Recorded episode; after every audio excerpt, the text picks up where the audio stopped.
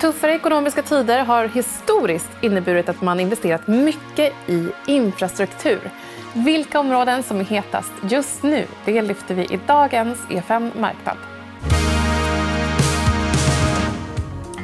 När man säger infrastruktur då tänker de allra flesta på järnvägar eller vägar. Men det är ju otroligt mycket mer än så. Och Det ska vi prata om i dagens program. Och Med mig för att reda ut vilka olika typer av investeringsmöjligheter som finns så har jag Erika Madebrink. Och du är fondförvaltare hos Spiltan Fonder. Kul att du är med och pratar om det här intressanta ämnet. Mm. Tack. Berätta.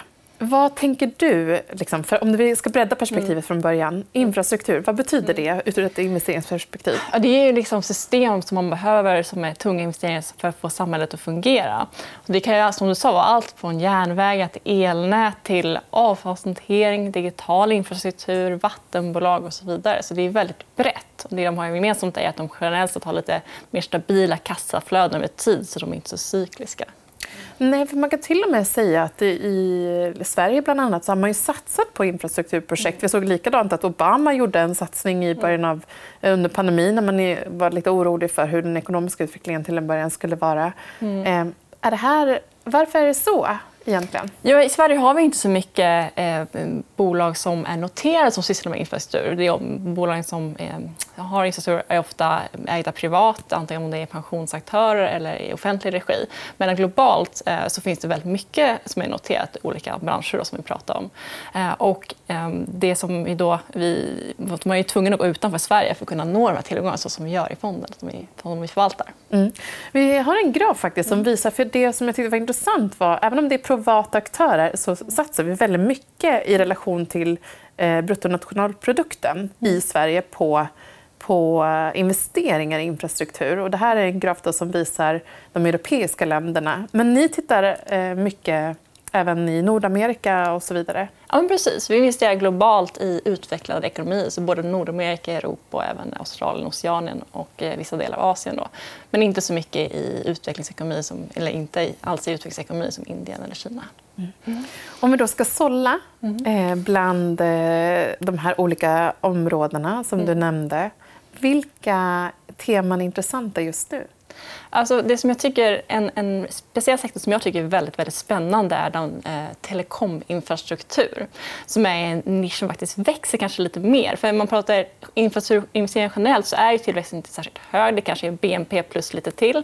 Men vi har investerat en hel del sektor som är, då är telekominfrastruktur. Så, som alltså är då bolag som äger telekommaster och hyr ut plats på dem till telekomoperatörerna som till exempel Telia eller Tele2. Som är då, om vi tittar på den historiska affärsmodellen mm. Eh, så har ju den sett ut som att man själv äger master och marken mm. Eh, som masterna står på. Mm. så att säga. Precis. I Sverige då, till exempel. Precis. Om man sätter relation till USA, USA så har det och är så att det är generellt så att, att det är vissa bolag som äger och eh, då eh, äger själva masterna medan andra bolag som är, eh, driftar själva näten liksom och är telekomoperatörer. Så det är, det är liksom en, en särdelning i värdekedjan. Och den här, det här, historiskt sett i Europa som säger så, så har det varit samma aktörer som har gjort de här sakerna. Men vi har börjat se de senaste åren att det, fler, det här delas upp mer så att telekomoperatörerna säljer av sina master och nät till,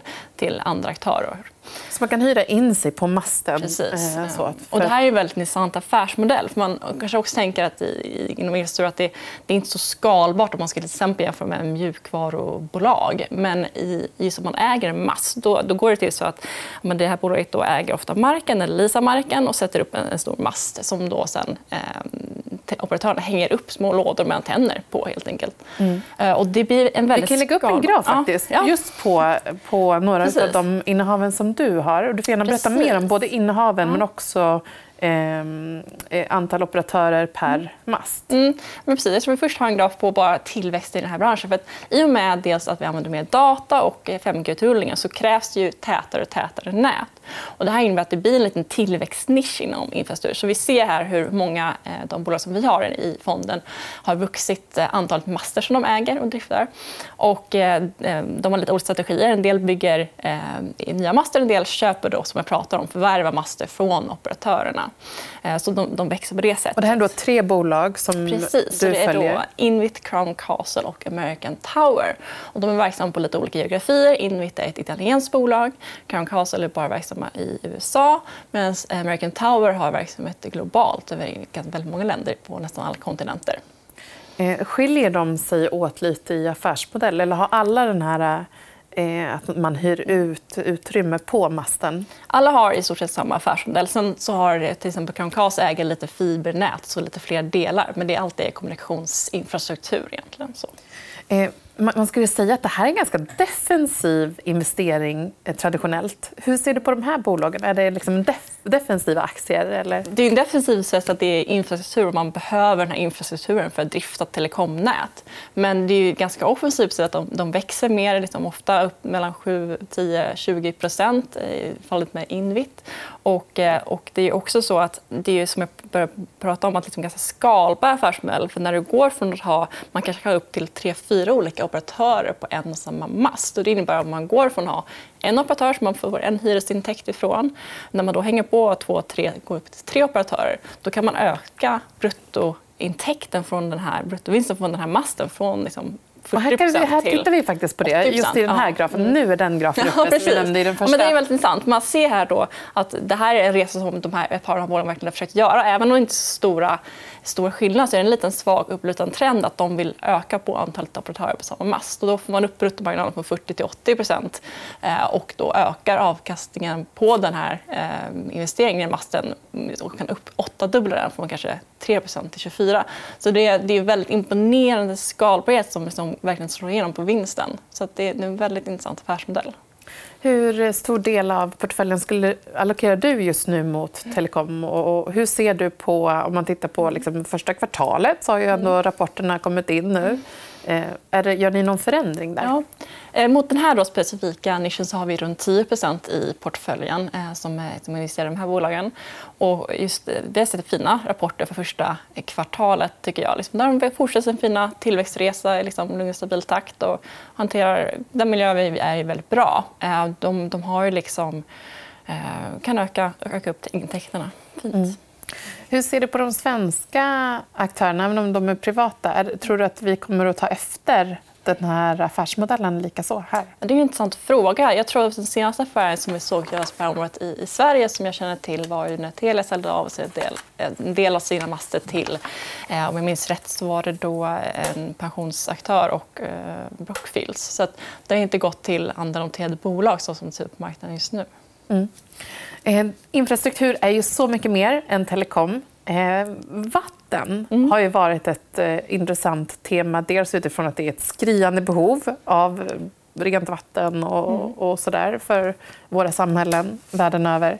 Hur ser du på vatten som allokeringstillgång? Men det är väldigt intressant eh, sektor, tycker jag. Eh, I den noterade miljön så har vi flest bolag i USA, kanske. Eh, så där är det lättast att komma åt dem om man, om man ska investera i noterade bolag. Och där man sett där, på den marknaden, det som händer är att vi har sett att bolagen har drivit, drivit upp sin investeringscykel så att de ska ersätta näten med tätare intervall. Helt enkelt. Och det här innebär att de gör enorma investeringar och det har därmed ett väldigt dåligt kassaflöde i termer av fritt kassaflöde. Men man ser att bolagen är, liksom, har, ofta har bra lönsamhet och, och gör vinst på sista raden. Och eh, på det sättet så ser det bra ut. Så det, det är en intressant sektor. Frågan är liksom, hur kommer siffrorna se ut när, vi börjar, liksom, när bolagen börjar dra ner på sin investeringstakt? Liksom, var, vad landar vi på i termer av lönsamhet? Där? Mm. Så vi har en, en, mindre position i sektorn eh, liksom för att liksom, ja, hålla koll på hur det kommer landa där. Eh, men det, det är något man kan hålla koll på på sikt. Det innebär också att de här bolagen... När kan det vända? då? Ja, det är en bra fråga. Det har på, om man kollar bakåt ser man att det har hållit på kanske sedan 2009. Så det är en väldigt lång, lång investeringscykel som de har, har ägnat sig åt. Um, så det, det, och man, när man tittar man kan inte riktigt se, man har inte riktigt någon plan. De, de visar ingen plan för hur, när, när det kommer att minska. Men man kan ju se att det finns enorma investeringsmöjligheter. För de här bolagen tar in både skuld och, och eh, nytt kapital liksom, för att kunna finansiera de här satsningarna. Så att, eh, vill man investera i sektorn så är det, finns det väldigt mycket möjligheter. Mm. Och jag tänker att det kommer ju behöva investeringar Eh, för behovet är fortfarande väldigt stort. Så Det kan ju vara så att det fortsätter att investeras mycket några år framåt om det har fortsatt från 2009 fram till nu. Ja. Eh, om vi då tittar på andra liksom, områden, järnvägar till exempel. Mm. Jag läste den hisnande siffran att Kina nu investerar en biljon dollar Mm. i high speed eh, eller höghastighetståg och även eh, vatten. Så.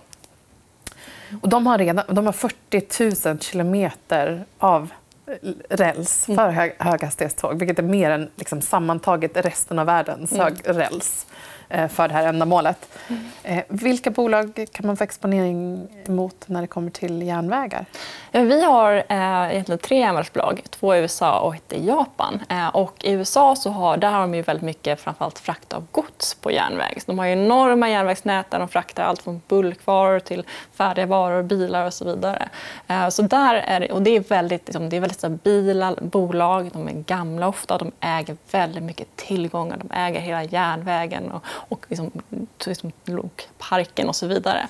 Eh, Så det, det är inte supermycket tillväxt men väldigt hög lönsamhet. Eh, Och det är det jag verkligen gillar med de bolagen. Mm elproduktion då? Vi har, det är ett hett e- ämne med anledning av eh, den begränsade tillgången på el och med de satsningar som ska göras.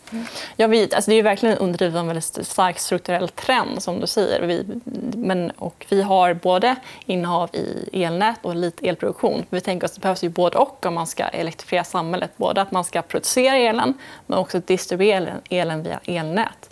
Eh, Så vi har egentligen tre elnätsbolag i ett i Terna i Italien som driftar hela Italiens högspänningsnät. eh, National Grid i, i Storbritannien och Hydro One i Kanada. Eh, Så det där är en väldigt sektor som också gynnas. För det här är ofta i många infrastrukturbolag så är intäkterna på något sätt reglerade. ehm, Och då, I och med den här inflationen så inflationsindexeras ofta avtalen upp så att de får nästan automatiska intäktsökningar med inflationen. Vilket är väldigt intressant i den här miljön. Ja, men exakt. Om det fortsätter. Vilket ändå, det är ju svårt att få ner inflation på kort tid. Det har vi sett. Det har vi sett. Även om man eh, sitter vid varje månadsrapport och, och tänker och funderar på om det kanske kan komma ner något. Ehm, Men ett annat område som eh, jag också vill toucha vid innan vi avrundar det är faktiskt eh, fastigheter. I Sverige så har vi ju eh, haft eh, enorma utmaningar med högre belåning eh, eller högre avbetalningar på, eller högre kostnad för lån Mm. och en högt belånad sektor. Men hur ser det ut internationellt? Ja, där ser det ganska annorlunda ut. Vi har verkligen en, en kultur i, i svenska fastighets, eller i Sverige med Fastighet att ha ganska hög belåning också ganska kort eh, räntestruktur. Liksom, så att man måste refinansiera, ganska ofta. Utomlands ser det inte alls likadant ut utan det är oftast väldigt mycket både lägre belåning men också att de har liksom en mer ut, en längre förfall och struktur som man kanske säger då, i lånen. Så att de har lån som faller om liksom 10-15 år eh, i många fall. Eh, och det, är ganska stor skillnad. Jag tror man, man tittar, vi brukar också kolla på nettoskuldsättningen i förhållande till ebitda, alltså någon form av ja, nettoskuld jämfört med kassaflödet då, ungefär kan man säga. Och då kan det vara så att, att de svenska fastighetsbolagen kanske har tre gånger så hög då, net efter ebitda som, som många utländska bolag har, till exempel USA. Så det, det är en väldigt stor skillnad. Mm. Och om man tittar på infrastruktur, vad för, liksom, vad för bolag skulle vara intressant eller tycker du är intressanta just nu? Eh, infrastruktur generellt. Ja, eh, för, inom fastighet? För fastigheter? Ja. Ja, eh, vi, eh, vi har ganska många positioner inom logistikfastighetsbolag. Så till exempel bolag som Segro, Prologis. Eh, och det här är ganska intressant för det, det handlar ofta om de här stora lagren som man ser när man åker förbi på motorvägen, liksom, som, där man på något sätt är en del av varukedjorna. Liksom.